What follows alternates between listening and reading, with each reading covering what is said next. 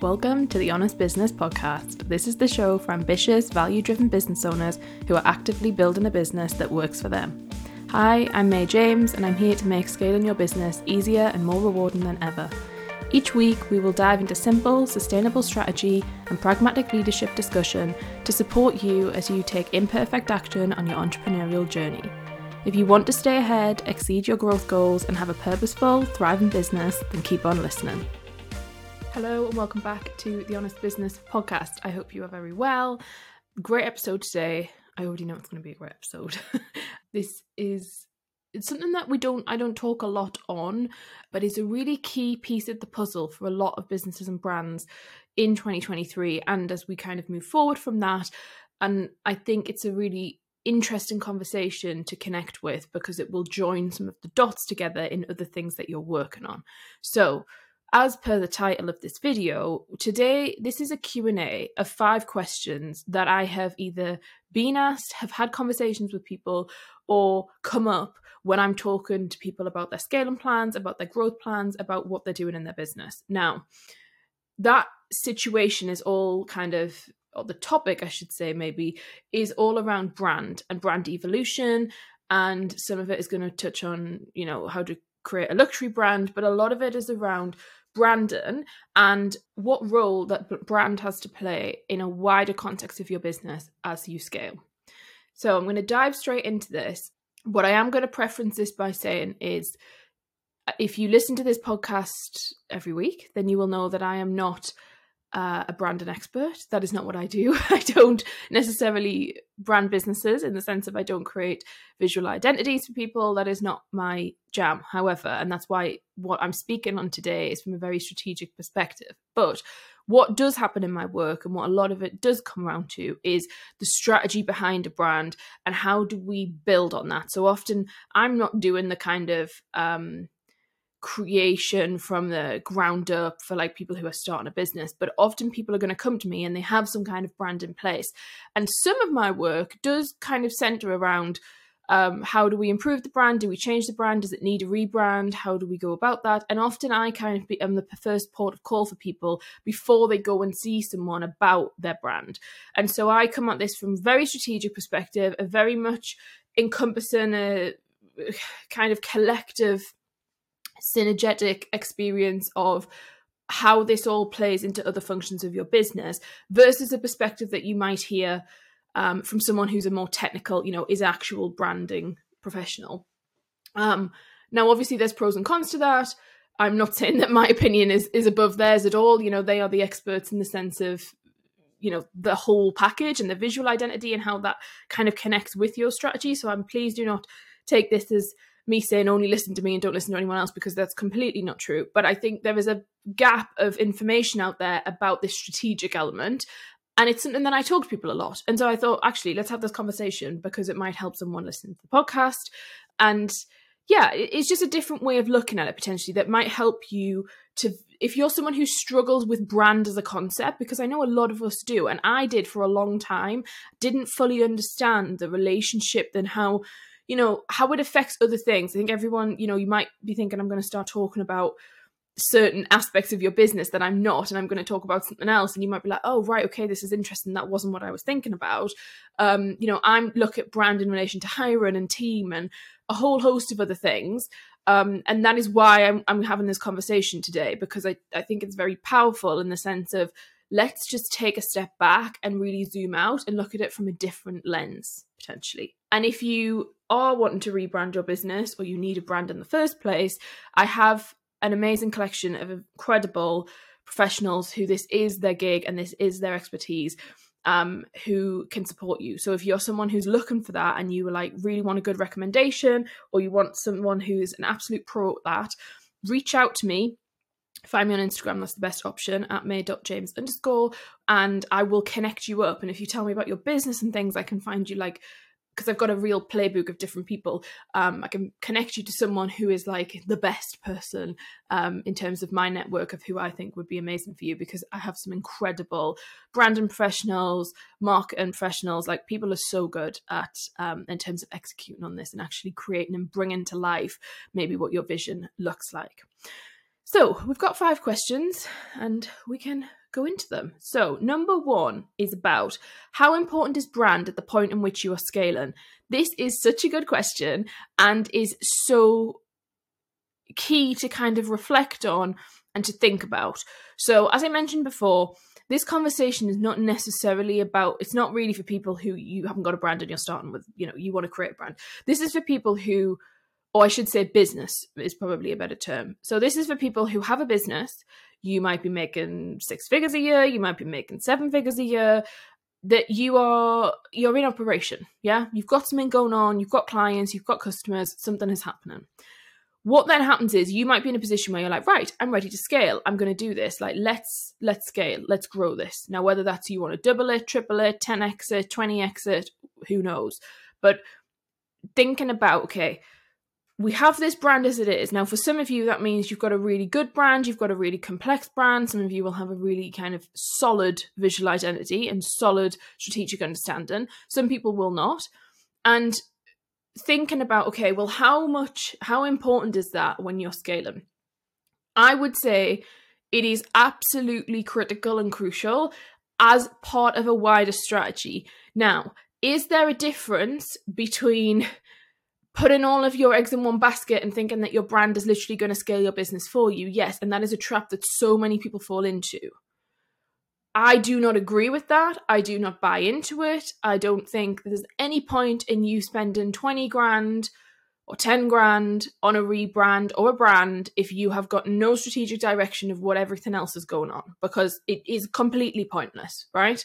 And this is why I often think you can get to a certain level of business without necessarily having the most shit hot, amazing, crazy brand because it is much more powerful, I'd argue, if you can get a lot of the cogs turning, make some things, proof of concept, MVP, get a load of stuff going, great, and then you have a really clear direction for that whoever you're hiring can really support you at a deeper level. Because I have a lot of empathy and kind of compassion for the amazing branding professionals that I know and work with who are sometimes trying to provide uh, results to people who you know the person can't communicate what they want they don't know what they want the business is in a process of change and they can't kind of it, it makes people's jobs impossible. If you do not know what you want and that's not me saying you should go to them having an idea of i want it to look like this and that because that's also their worst nightmare but i'm talking about having an understanding of from a strategic perspective this is what we sell this is what we do this is who it's for blah blah blah blah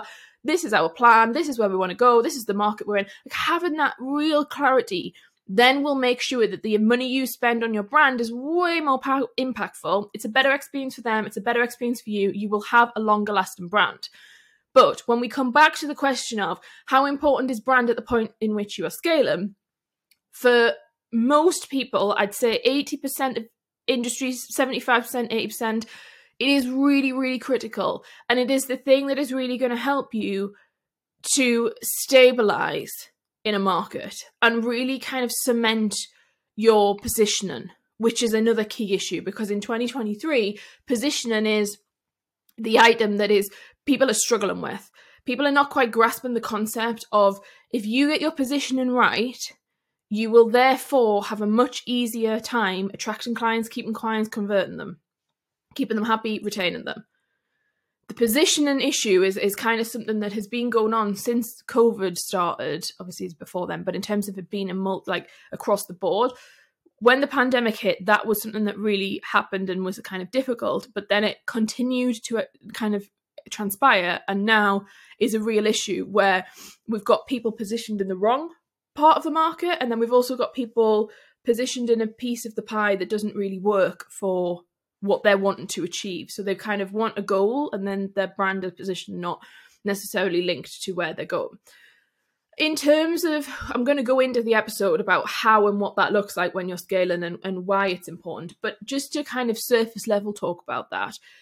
If you think about it, when you're scaling, you ultimately are going for volume of some degree. Now, that's either volume of a person's budget. If you're selling high ticket and actually you don't need tens of thousands of customers, you're normally going for a high percentage of someone's budget, of someone's earnings, of somebody's take home. Like there's some kind of way. If you're selling high ticket, it's some sort of majority per, per percentage to some degree, potentially. Obviously, if you're working with a business who has a budget of, you know, 10 million and your thing is 50 grand, then arguably it's it's not. But for most people who are listening to this, you are either going for volume, as in terms of you need loads of sales, you need thousands, tens of thousands, millions of customers, or you're going for a smaller amount of customers, but you need a much bigger market share of their specific investment. So, for example, like for me, that kind of is me in terms of the business of May James. Um, I don't work with thousands and thousands of people, but actually, the people that choose to work with me one on one, it is kind of an investment of their, if you want to look at it, of money they invest in their business, it's going to be somewhere between sort of 3% to about potentially 50, 60, 70, sometimes 8%, depends on where they're at. But most people, it's going to be down at the 3 to kind of 45%, depending on what they buy. Obviously, that's. I refrain from normally saying those sort of figures because it's it's so dependent on the business and the industry and what they're doing and etc. The size that they're at, but you have to first identify which of those of the coin, which side of the coin are you on with that? Is it volume or is it kind of volume in terms of a specific individual? And then you need to really clearly understand what that means for the two pieces of the coin. Because depending on which of those you're going after, means that your brand and your strategic direction of the brand, I would argue, needs to be different. Now, some people will turn around and say it doesn't need to be. And that's where we kind of to and fro. Because for me, it's about once you get clear on that, you can then really create a brand that makes sense. And where this falls down is where I see people having brands made and they create these amazing visual identities and they create this brand story, but it isn't in alignment with how does their scaling look like? What does that mean for them? Because, you know, to, for you to scale a business, you can scale a business in about 100 different ways for each specific business. Some people slightly less, but most people there's like umpteen different ways. What kind of happens is it's like, right, use brand as a tool to help you. It is a tool, it's an asset. Your brand is such a huge asset in your business. It is something that is put into a business valuation, it is key to your business DNA. However, if that doesn't make sense to how you're going to scale, there's then just this huge gap And so people then will come to me and say, I've spent this money, we've had this rebrand, and the brand looks great, right? It's not that someone has done a bad job. It's not that the marketing agency or the branding professional has done a bad job. They haven't. They've done an amazing job. But it might not be specific to what the business is trying to do longer term. Now that's for a whole host of reasons, right? And that's not about you shouldn't then go blaming game of whose fault is that? Is that the client's fault? Is that the professional's fault? It's it's probably nobody's fault in reality. But it's someone like me can come in and be like, I can see it straight away. Sometimes it, it takes a bit of digging, but often I can see it and there's a, this like disconnect. How that shows up from a visual perspective in terms of how do you notice that yourself, what I would say is a lot of the time if you it can come across as quite corporate looking or can come across as very um consumer driven. So when i talk about consumer driven visual brands some of you will know what i mean by that and others will be like what are you talking about? It has this kind of tainted glass on it i call it where it just looks like they're going for mass market which again we've said before mass market is not a bad thing. Mass market is not bad that is a good brand strategy if that's your strategy but what happens is sometimes that's the brand that's created, but then what they're actually going for from a scaling perspective is that idea we talked about earlier of this depth of someone's budget. Those two do not stick together, they don't gel. It, is it impossible to sell? No, of course not. You can sell anything with any brand, I'd argue, right? So it's not that it's a disaster, but it's just about those two don't specifically personally for me fit together. And when we look at how you know when i come into the piece about how do we optimize sales and how do we reduce lead time and how do we kind of make the most out of people's um, lead acquisition costs the brand plays a huge part of that. And if that is not 100% right or even it doesn't have to be 100% to be honest it can be 80% there. It's fine. Um, you're never going to get it 100% then that really makes a difference. And again, I just want to reiterate this is not something that you can necessarily see by saying this looks like a good brand and this doesn't, because it's not about that. Visually, it can look fantastic. It's about what does it mean for the person who is the ideal client and who wants to buy from you. Now, obviously, there's a whole host of conversation we can go into about messaging and you know about all sorts of brand DNA stuff, which I'm not going to go into because there's many other podcasts that will go into that. But what I want to try and really reiterate here is do not just go spend loads of money and not be clear on why you're doing what you're doing. Sometimes I have clients who I will have instigated the idea of, right, we need to do this brand situation. You've got to sort it out. And, you know, whether that's I send them to someone I know or whether um, they, you know, whether they go and find, they've got someone else that they've already worked with and they want to work with them. I'm like, cool. I don't get involved that much, to be honest, at that point. So if you could hear my chair there. Um, but sometimes they will send me kind of involve me in the project as it's going and sometimes much to uh and professionals frustration probably they will send me something and and i kind of want to hear what the business owner thinks because ultimately it's not my business it's not my brand right but they're showing me it because they understand this concept that we've just talked about and I will say, well, I love it, but it's not right, or this is, I wouldn't, can we question this, or can we change this, or can we ask more into that? And that is really a fantastic perspective, right? And I, I, get that not everyone can have that, but that really helps because it helps, you know, having an outsider to look at it makes such a difference. Yeah, it, I'm the same in my business. When when you're branding something internally, it is so hard. Yes, you get an external partner to help you actually do it, but when you are you're the one approving it and saying, "Yeah, cool, let's go for it." I mean, it's really difficult because you're looking at the same thing 25 million times, and you're kind of listening to what they say, and you're trying to take it in, and it's it's a hard experience. But what I want to really drive home here is this idea of brand is very important. Can you scale without a brand? Yes, you can. You can 100% do it.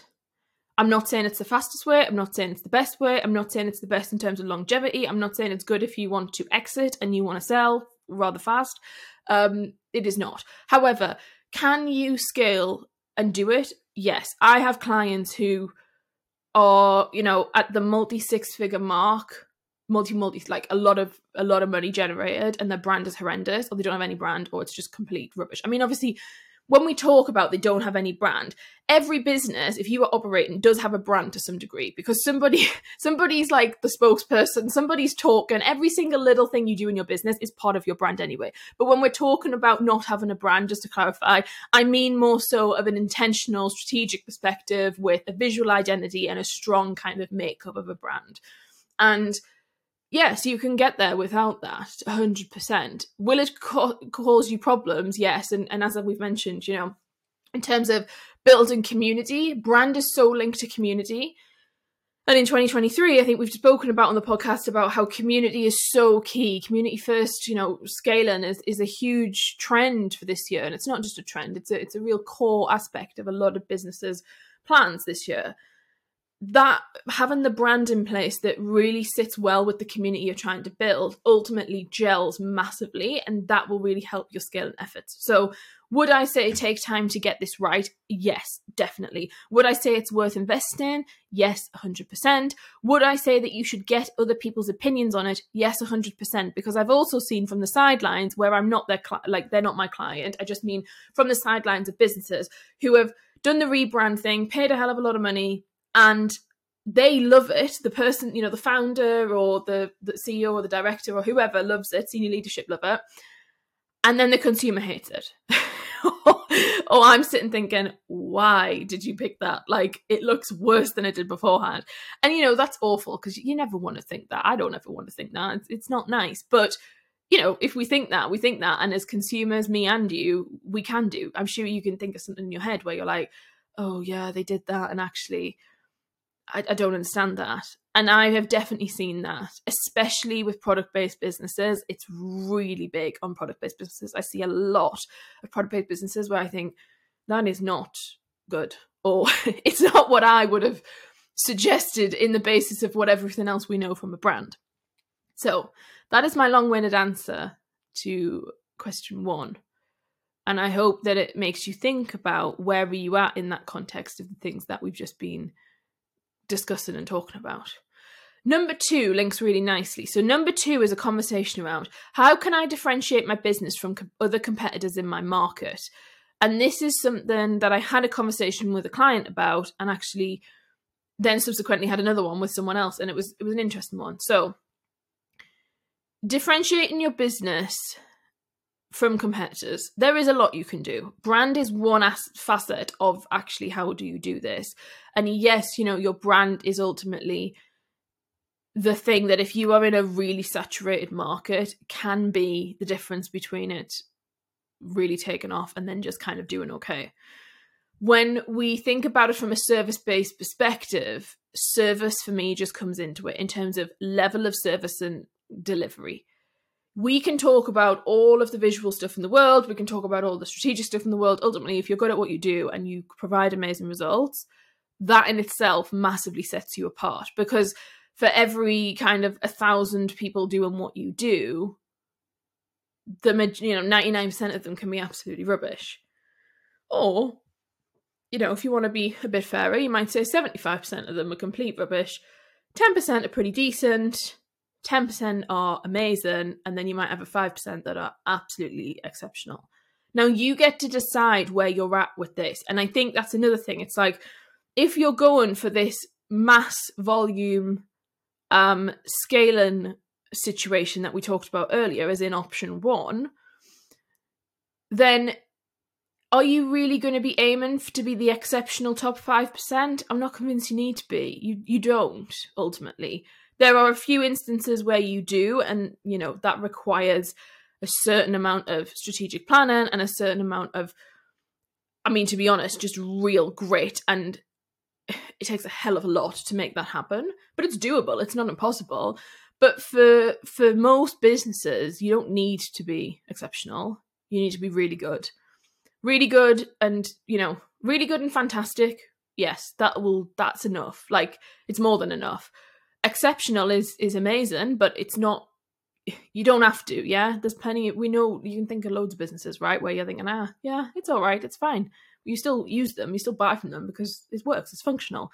Functionality is really important. So when we talk about differentiating business and competition, I hear a lot of people talking about brand story. It's like, talk about your brand story, that's what makes you different. And I really struggle with that one because I'm like, yes, up until a point, but that is only going to appeal to about 25 30% of your potential buyers brand story is important. You've got to learn how to say that brand story 10 times over in different ways with the same message. You do have to do that. And if you haven't crafted your brand story in a way that makes sense for you and is easy for you to communicate, then definitely pay for some help with that. Definitely go into that because as you grow and scale, that's really important because it does help. What I don't agree with is this idea that we're just going to talk about a brand story and that's what differentiates us because the average Joe doesn't care. They really do not give a shit, and I don't. Right? I, you know, I like hearing about how people start things, but I am not a. This is why I'm a, not a big fan of like this. I shouldn't really say this, but business podcasts where it's just interview after interview after interview. It's like I to after a few, you know, if you listen to it for a bit, it's like right, okay, let's go next story, let's go. Like it's I'm not saying that it's not interesting, but I'm just saying that you cannot rest your laurels as on your interest in brand story, your brand evolution, like how it all came about. It's like, right, next. What does that mean for your consumer? Because for most people's brand stories, they're not very consumer focused, which obviously, if you get a really good brand story crafted and curated, they will help you make it about that and make kind of the customer in amongst it all, which is great. Um, but do not just ride on the laurels of like I've got this cool brand story, so that's going to be the solution to that because it's not, in my opinion. it's part of it, but what really matters is, I would say, if you want to differentiate your business from competitors, it's like how do you introduce community? Even if you are in an industry and a sector that is so not community focused, how can you create community and that doesn't mean that you have to physically have people in person it doesn't mean you have to have people online in sort of like a somehow like in a, a platform there is many other ways that you can introduce community first kind of approaches across your business that will help differentiate from other competitors. The other thing I would say about differentiating your business, it's about how legit is your brand. So the biggest issue I see is people have this brand and they're like, "Oh yeah, this is great. This is what we do. This is who we are."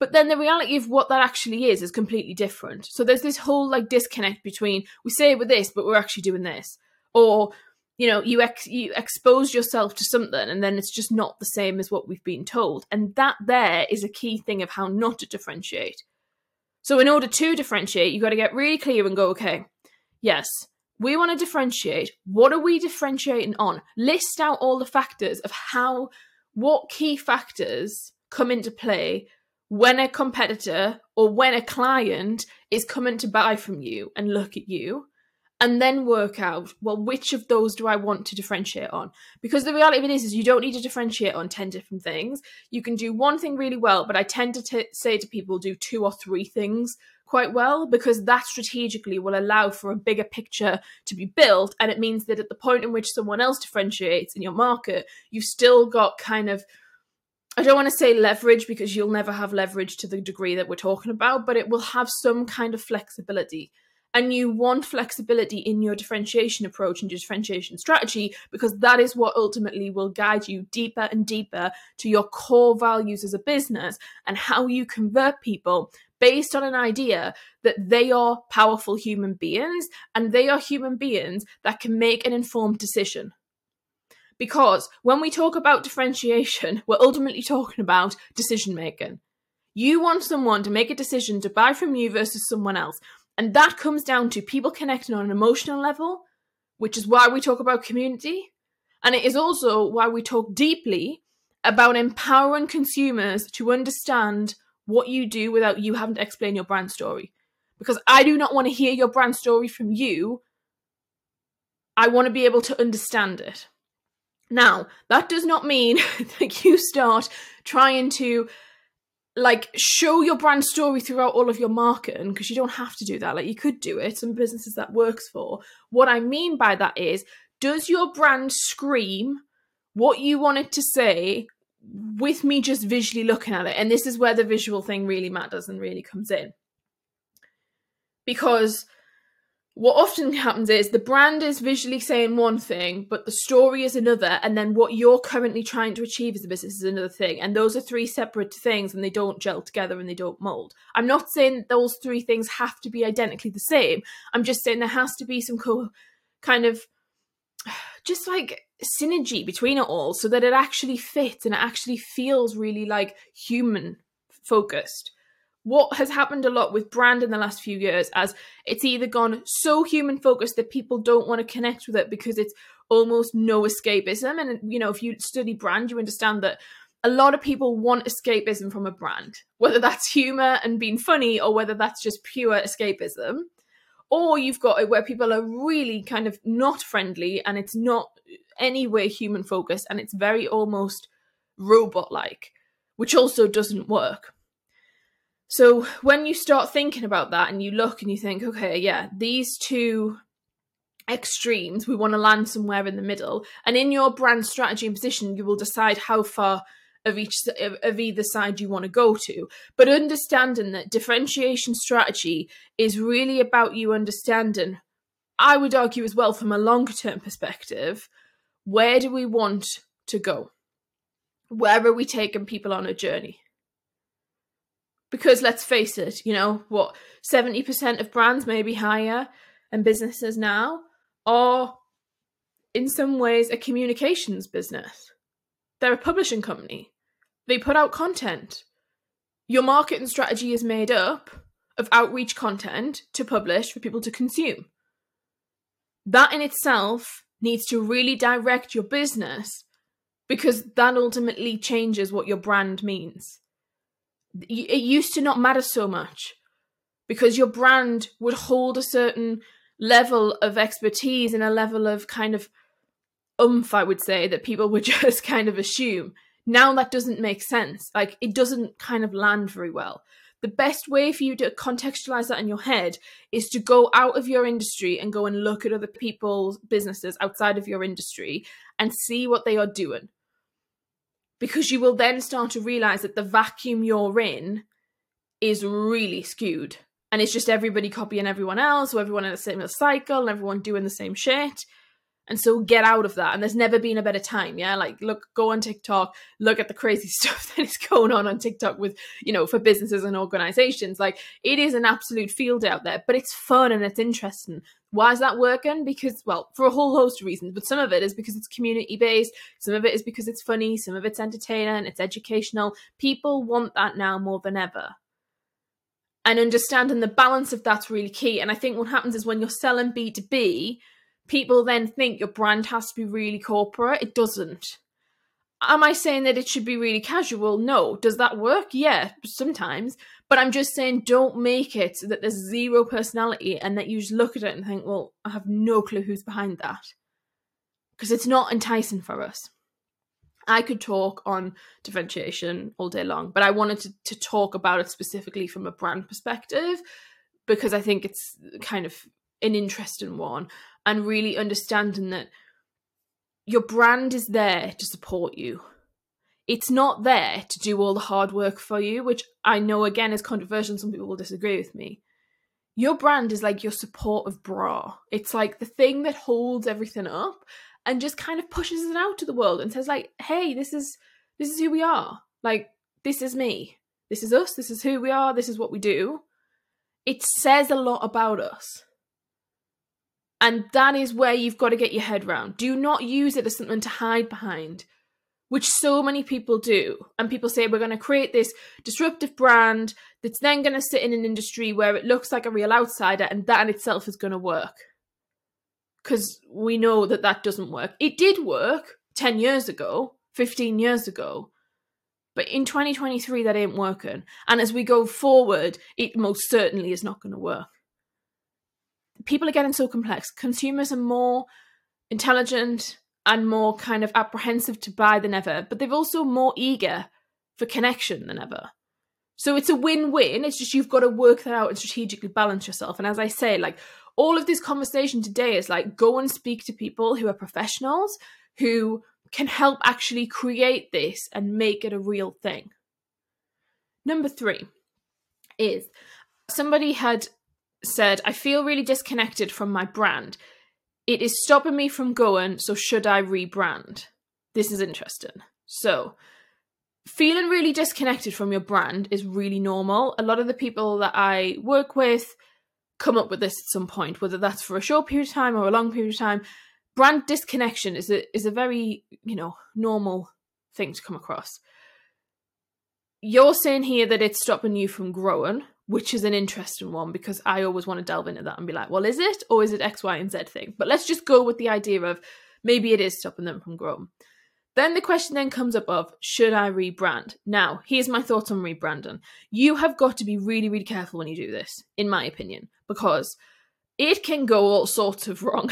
and it ultimately what we're looking at when we talk about rebrand is change management and change management is inevitably an absolute nightmare for most business owners.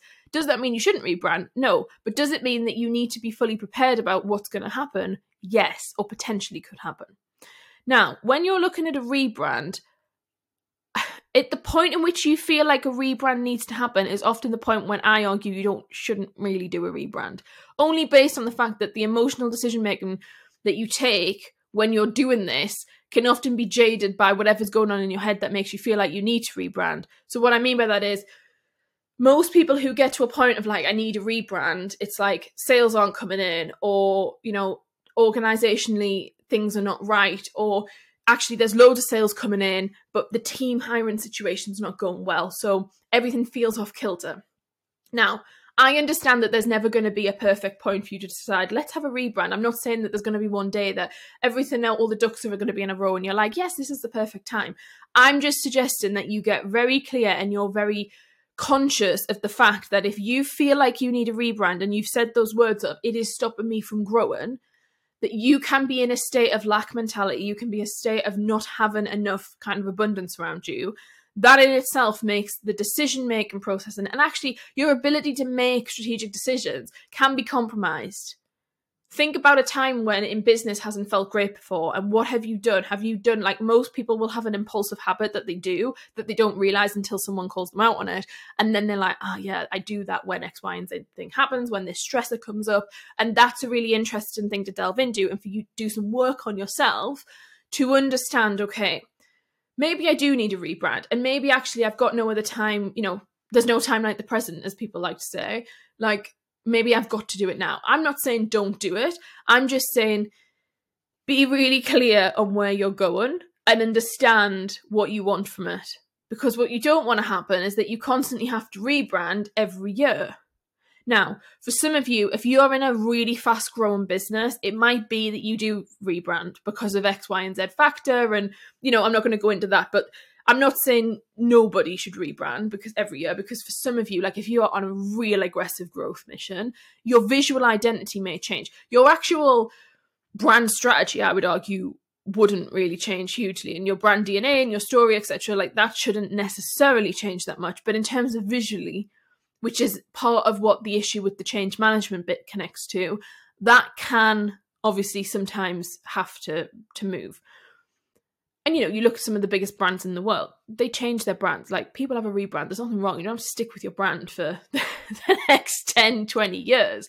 You know, the world is evolving and arguably we have to keep up with that. But I think it's very important to go through a process of understanding why do you want to rebrand? What is the purpose of it? What change do you want to see? And then understand what are you expecting to happen when you rebrand? Often there are wild expectations related to rebrand and i've had some really interesting conversations with um, clients and, and friends in the industry who are you know branding professionals and who do this day in and day out with businesses where there is this like underlying expectation perception feeling that magically x y and z things going to come true and be solved from having this rebrand which they know is unlikely and i know is unlikely and they're you know sometimes trying to expectation manage around that which is not necessarily their job, but you know, you have to appreciate their, you know, their willingness to try. So really get clear on, okay, is it stopping your brand from growing? And also understand when you feel like you need a rebrand, is it that you need a rebrand or is it that you need a messaging shift?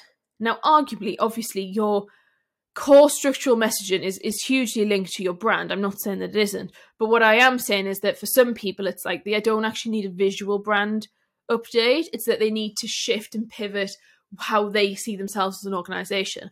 This particularly shows up if you are someone who has had a lot of growth, had a couple of years to maybe embed in and just chill and just kind of focus, and then you're kind of like in this no man's land of like, well, are we grown again? Are we not? Are we staying where we are? And sometimes that can kind of feel like there needs to be a rebrand.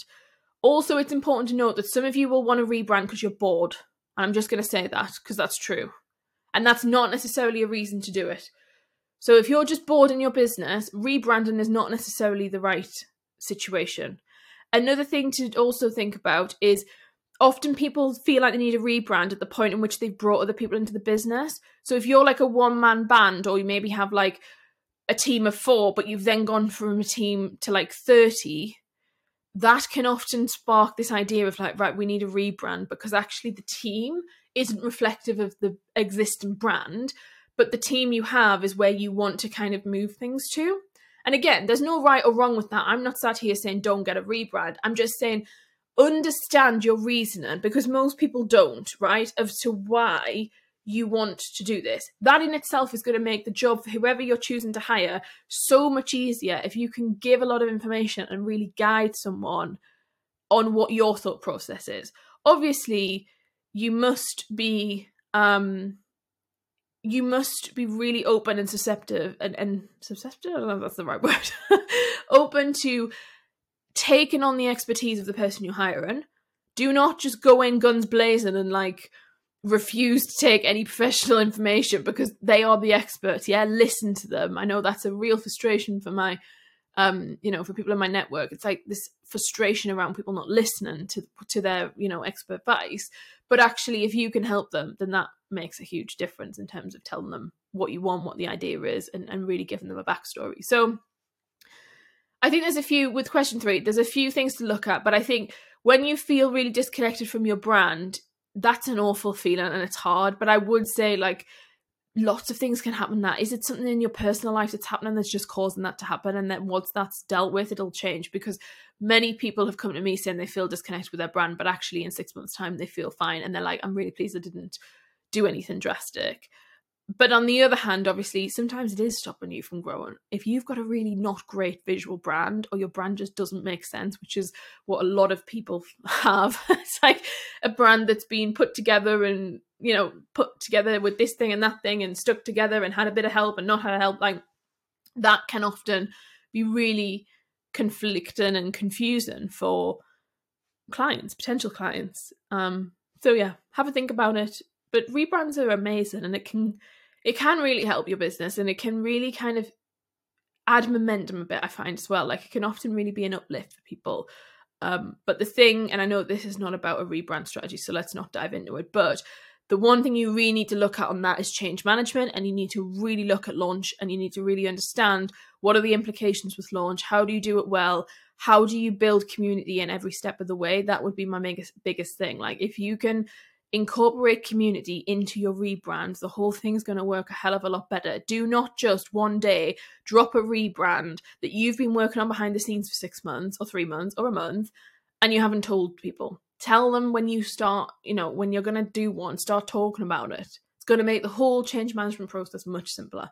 We can do a separate podcast episode on um, change management and how do you do that well with your community if we need to, because that's a really important topic. Number four. Oh, this is a good one. I've got a lot to say on this.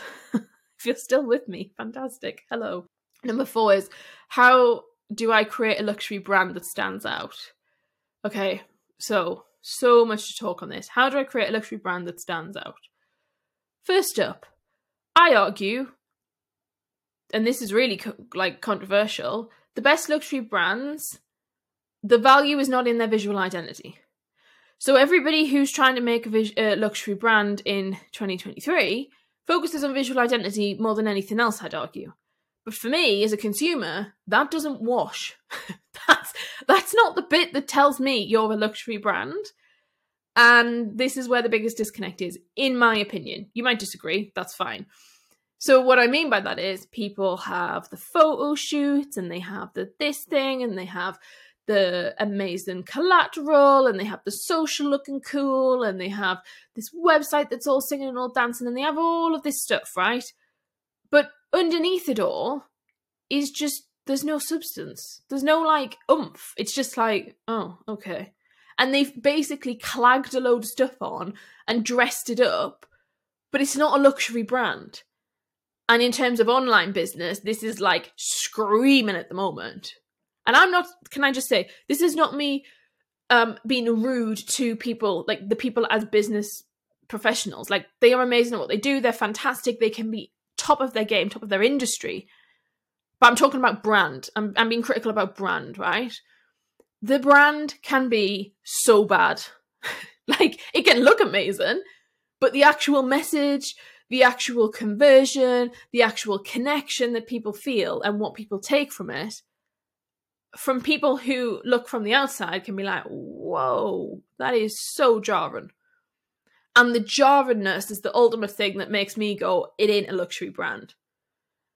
Now, outside of online business, it's still an issue. it's still an issue. It still kind of is is ever more present. Hotels are a great example where often that really doesn't translate well.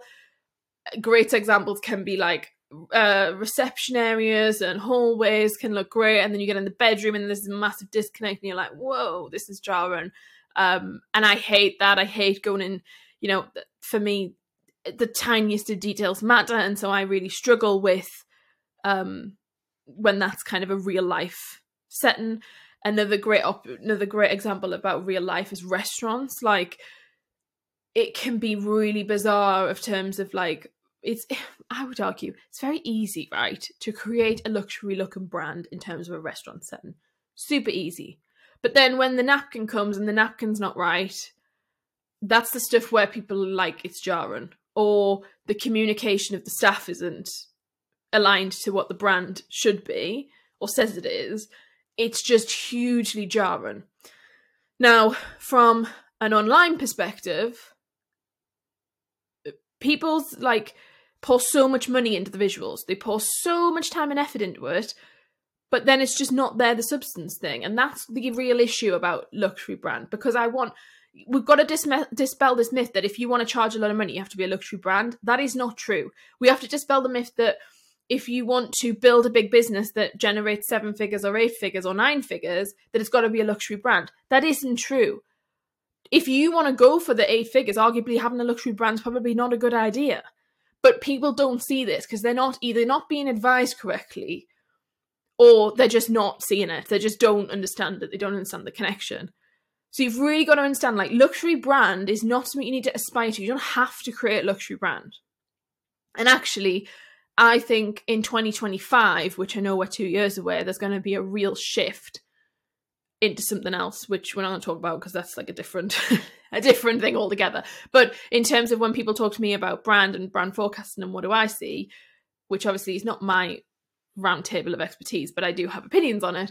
I see it going in a really different direction in two years' time. Let's talk about 2023 and the luxury brand and the rise of that. You, for me, when we talk about luxury brand and that you create a luxury brand that stands out, it's not about seamlessness, which I think that's another thing. So some people then you're hearing me say, you know, the visual stuff's not important. Then you might be like, right, well, is it that everything has to be seamless? Well, I argue no, because to me that's not real life. That doesn't work. Yes, it's nice to have a real clear flow and for things to make sense. However, for me, when we talk about luxury brand, what that comes down to is depth. It's depth, it's understanding, and it's relevancy. Now, relevancy can very quickly be a concept that is associated with non luxury brands and brands that are very fast paced and are very reactive. I argue that you can have relevancy without being reactive, and that is the sweet spot. And that is what people do not talk about, it's what people are not getting. And for me, I argue as well that a luxury brand is not reactive which is going to be controversial because I know people are not going to people people are not going to like that. I do not associate luxury brands with being reactive. That is what the biggest mistake people make, in my opinion, in terms of from a strategic direction and, and a visual. People are reactive. It's like, why are you being reactive if you're a luxury brand? Doesn't make sense. Is not like doesn't make sense at all. And when you look at how when you're building a luxury brand, it's about life cycle. It's about longevity. Now, that for people in business is really hard for them to wrap their heads around, especially if you want to build a luxury brand in a startup business. Because that in itself is jarring. And so you have to decide where you're making decisions from. So for example, for for my business, for May James Limited, we have a luxury brand. Is our brand perfect? No. Is there things do I want to change about it? Yeah. Have we wanted to rebrand multiple times over? Yeah. How many times have we rebranded? Uh twice, three times. Yeah. We have changed quite a bit. Would I like burn it down to the ground and start again in terms of a visual perspective? Yeah, but the problem I have is well, that's a whole other issue. But the problem I have is I don't like very many brands. So I am like the I'm a bit of a worst nightmare. Like I just don't like brands most like visual identities full stop um so that's a separate conversation i don't i believe that a luxury brand doesn't have to be perfect. It that's not what it is but yet that's what everyone's clinging on to. Everyone's clinging on to that idea. It's not about that. To stand out it's about message. So we talk about relevancy talk about message and non reactivity. Now, when we talk about message, the message has to be really fine tuned. And in my, and, and that's just my opinion, yeah? You might disagree. But in terms of a luxury brand, the message has to be clear. Now, again, the message you're delivering doesn't have to be a luxury message, which I know obviously what do we define as a luxury brand? What do we define as a luxury message? That like is a whole kind of worms in itself. But it doesn't have to be that what you're saying your messages is aimed at a certain person, that's not that's not related, yeah? And this is where people get very stuck, I believe, because I also think people think that if you're a luxury brand, you have to sell something that's really high ticket. Now, I would be admitted to say that yes, obviously you should do that, but you don't have to do that. You could have a luxury brand that sells something at a mid, potentially low, but like mid range price point, and that be okay and it work. Providing your brand is actually solid in your brand. I know I'm saying brand a lot and sometimes that can be difficult to like contextualize, but I think it's really important to think about okay, how do you, when you're looking at how do I create a luxury brand that stands out? You've got to understand that message is ultimately what someone's going to take from you. And this is why when I say about the visuals and about people having these elaborate photo shoots and they have all this amazing visual stuff, the message the message is screaming, right? So someone's got a really solid, say like in the online business space, really solid visual identity. It's screaming a message. But the issue we have is the message is screaming is not what the business is or offering or delivers. I would say the number one issue is that it isn't what it delivers. But what some people have got a really strong visual brand, they deliver really well, but then the undertone of the messaging and the secondary messaging doesn't match.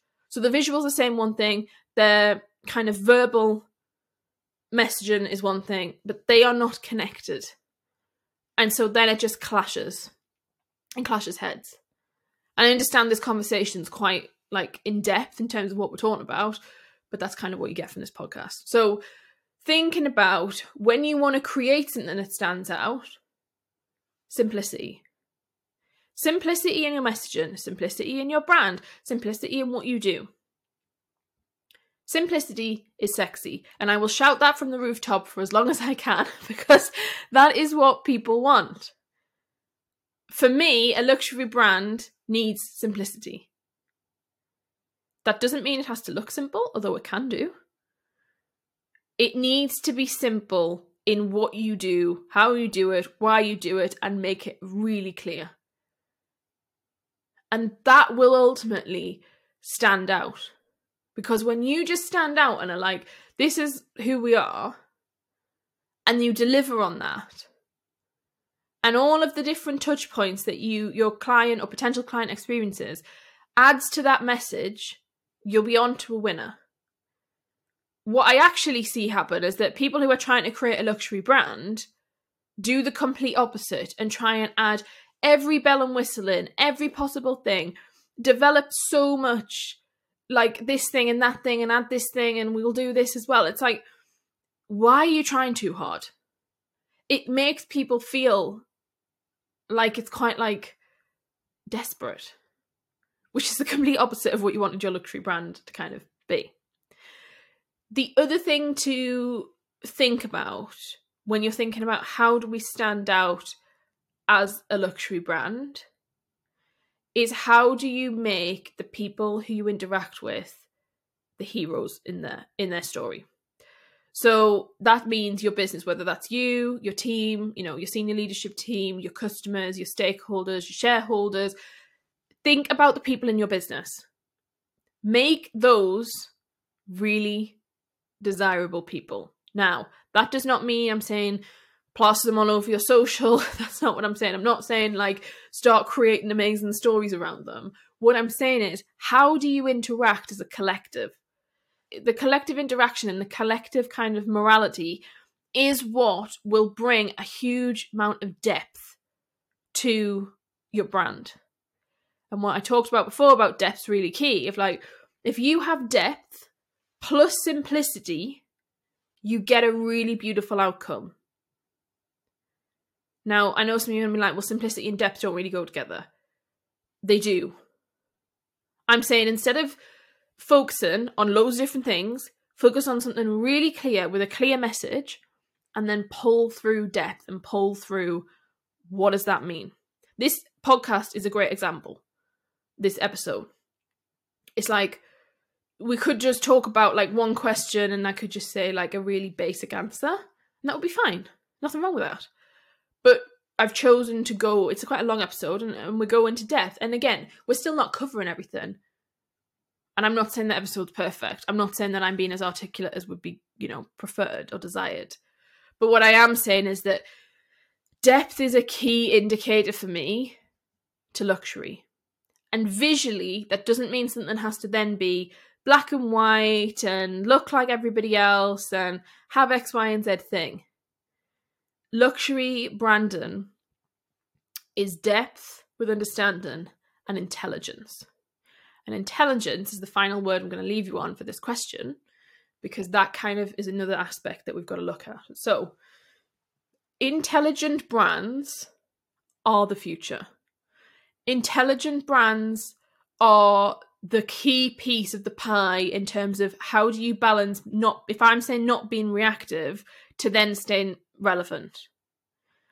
And for me, the intelligence part comes into it. People want to be around intelligent thinkers. We are in an economy now of people who trade information and they trade education and we seek to be educated and inspired at the same time and we seek to be educated and eduta- entertained so many so many e's going on you know educated and entertained in the same breath that is done successfully via strategically intelligent conversations and decisions made and that is a key differentiating factor between a luxury brand and one that isn't. Now, am I saying that if you're not a luxury brand, you're not intelligent? No. But what I'm saying is, is that you can then utilize your strong visual identity and pair that with the intelligence piece. That is where luxury branding from a visual perspective works really well. What doesn't work is if they're just separate and it's just muddled and it's just noise. We don't want noise. We want clarity we want intelligence. We want simplicity. We want depth. Want consistency. That is where the real power comes from the luxury brand conversation. But again, going back to my initial thoughts on this, get really clear on why do you want to be a luxury brand? Do you need to be a luxury brand? Does it make sense for you to be? Does that fit in your business model? because it's a decision to be a luxury brand. And there is a hell of a lot you often have to sacrifice in order to do it. Like, in terms of me and my business, are we the most luxury brand? No, that's not our aim. But are we a luxury brand? Yes. But does that come at a cost? 100%. I would say it's dramatically. It, it's to a point of which it being problematic at times, if I'm being really honest. like, from a time perspective, from a money perspective, from an energetic perspective, from an operational efficiency perspective, there is so much stuff which is really inconvenient about it, to be quite honest. And that's fine because I chose that and I uh, feel really strongly about that and it really worked well. But you have to be aware that that is a choice and you need to pull luxury brands off a pedestal because that is not, they are not better than a different brand. Absolutely not. And this desire and aspiration of I've got to be a luxury brand is often hurting businesses, is causing issues, is stopping them from growing. The other thing I would say and mention here is, right, you, if you're a startup or you're in your first three years or five years, or maybe you're kind of 10 years even, and you have a desire for the business to be around in 20, 30 years' time, you can develop into a luxury brand. Is it the best thing to do? That's open for discussion, right? But you do not have to start off as a luxury brand in the first place at all. There is a lot of transition can happen and a lot of maturity. And when we look at brand maturity, the idea of building a, a luxury brand is so linked, yeah? So don't feel like it has to be intentional from the start. If you're clear on that, then obviously, yes, great. If that's part of your USP and as part of you as a business, then definitely go there. But if it's not, don't feel like there's a rush because you can shift that. Yes, it's going to take some work. Yes, it'll require a rebrand potentially. Yes, it's going to be a process of a number of months or years. but you don't have to get to that point immediately because remember, the amount of effort it takes for simplicity is sometimes three times the amount than it is to to not do that or to do something alternative. And there's no reason why you have to do that from the off. Right, I'm going to stop talking about that because I can talk again forever and ever. Um, I hope you're enjoying this podcast episode. I know this is a bit different. Some of you will have switched off by now, but if you're interested in this, then great. I'm glad you're here. Number five is the final question on this, and we are talking about. Ah, I wanted to include this in here because it's a really interesting one. Someone put, "I'm struggling to recruit. Help!" in exclamation marks. it's like help, please help. Um, you're struggling to recruit for your business, right? So let's go through this. Recruitment in 2023 is potentially hardest that it's been in a long, long time. Getting amazing talent is difficult largely for most people. Your brand is so key in this, and your brand can be a massive solution in making this work. Is there a whole other strategy that you need to do aside from the brand stuff? Yes. So if you are someone who's in this position and you're struggling to recruit and all of your scaling is kind of being weighed down and is slowing down because of you can't get access to the level of team members or the volume of team or the expertise that you need, then that is a different, you know, we need to have a conversation around that. You can come and do a strategy intensive with me. Um, we can create a strategy around that and create a plan. You might want to come work with me for six months if it's actually like you're really scaling and you want to create something that is like long, long term. Well, we can create a hiring strategy, a team strategy, a development strategy that's going to really work and then we can execute it together, which is what I help clients to do that is like a whole thing in itself. I'm just going to talk about the brand perspective of this part because we're talking about brand today. So, when in this kind of market we're in, brand is ultimately why people are going to businesses. Now, it's not because of the brand, but it's because of what the brand stands for, and it's about why. So, what I have been saying to clients for the last two years is that you need to market your business to your potential employees. It is a marketing exercise and it's a sales exercise. You're essentially selling the job role to the person who's potentially going to work for you. That's what you've got to look at it as. So, build a marketing campaign around what you're trying to do, i.e., recruitment.